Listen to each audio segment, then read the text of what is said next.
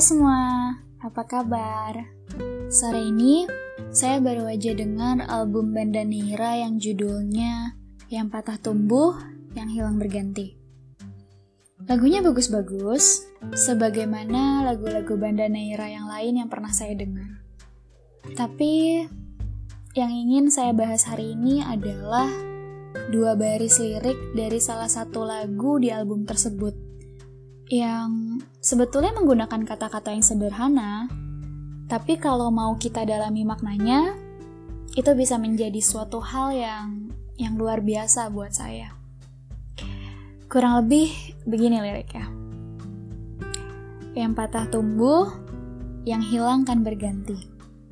Yang hancur lebur akan terobati. Melanjutkan perbincangan kita tentang kehilangan yang sempat saya bahas di episode sebelumnya, rasanya kurang lengkap kalau nggak bahas tentang berpisah dari kesedihan setelah mengalami fase kehilangan itu sendiri. Karena menurut saya pribadi, dibalik semua kesedihan, kehilangan, kehampaan yang kita rasakan setelah melepaskan seseorang yang pernah dianggap sebagai yang paling penting, sebetulnya tersimpan beberapa hal yang walau kesannya agak terlalu muluk ya, tapi sebetulnya bisa membuat kita sadar kalau ada yang bisa disyukuri dari perpisahan itu sendiri. Karena sebetulnya ketika berbicara tentang perpisahan, kita nggak cuma berpisah dengan kebahagiaannya saja, tetapi juga berpisah dari hal-hal yang membuat kita nggak bahagia ketika berada di hubungan itu.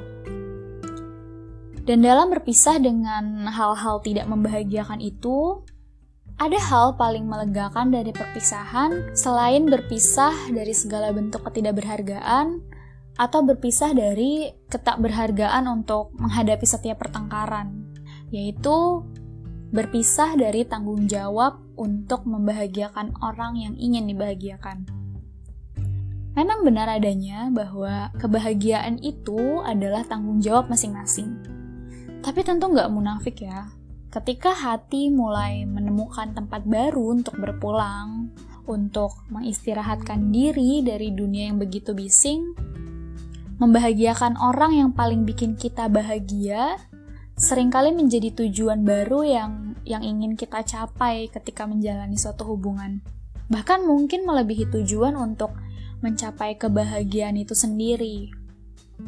Dan dalam setiap fasenya, semakin besar rasa sayang yang kita punya kepada orang tersebut, bukan cuma rasa sayangnya saja yang bertambah, tetapi juga lengkap dengan ekspektasi dan rasa takut untuk kehilangan. Mungkin gak semua orang mengalami ini, tapi beberapa pihak tentu pernah berada di fase yang sama. Fase ketika rasa sayang yang kita punya mengantarkan kita pada ekspektasi yang bertumbuh begitu saja tanpa bisa kita kendalikan. Ekspektasi ini bentuknya macam-macam, tapi yang paling sering menyiksa tanpa kita sadari adalah ketika kita menciptakan ekspektasi yang kita taruh di pundak diri sendiri. Salah satunya adalah keinginan yang besar untuk membahagiakan orang yang sudah membuat kita bahagia. Ketika kita berpisah dengan seseorang, sebetulnya kita juga berpisah dari ekspektasi untuk membahagiakan orang tersebut. Dan dari sudut pandang itu, sebetulnya kita bisa melihat bahwa perpisahan sebetulnya juga bisa membebaskan. Jadi tergantung bagaimana kita memandang makna dari perpisahan itu sendiri. Karena ketika kamu berpisah dengan seseorang, kebahagiaannya itu sudah bukan tanggung jawab kamu lagi. Dan bahkan kepedihannya pun, kesedihannya pun, itu sudah bukan karena kamu lagi. Untuk itulah kenapa perpisahan itu sebetulnya seperti bentuk seremonial yang membebas tugaskan kita dari kewajiban untuk membahagiakan orang lain. Sebab sebetulnya, karena terlalu sibuk dengan rasa sayang yang kita simpan untuk seseorang, kita seringkali lupa bahwa satu-satunya kewajiban yang paling wajib yang perlu kamu lakukan itu adalah memperjuangkan kebahagiaan kamu sendiri. Walau terkadang rasa sayang yang begitu besar seringkali membuat kita merasa seperti menyatu dengan orang tersebut, sehingga membahagiakan dia seringkali rasanya tuh seperti kita membahagiakan diri sendiri. Tapi sayangnya, ketika rasa ingin membahagiakan orang lain itu sudah menjadi beban dan bukan lagi tujuan yang ingin dicapai bersama-sama, biasanya saat itulah semesta mulai ambil peran untuk mengingatkan kita lewat perpisahan. Mungkin kalau misalnya semesta bisa bicara, dia mungkin akan bilang seperti ini ya. Sudah dulu ya, mungkin bukan dia tujuan kebahagiaan yang kamu cari. Tapi, aku janji, lain kali, bersama yang lain, akan lebih membahagiakan dari yang pernah kamu rasakan selama ini.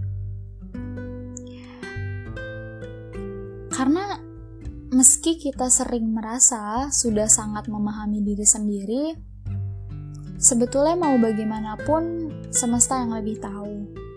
Kapan momen paling tepat dan kepada siapa kita akan menemukan kebahagiaan yang selama ini kita cari. Itulah kenapa untuk mencapai kebahagiaan kadang gak cuma butuh usaha yang besar, tetapi juga butuh kesabaran.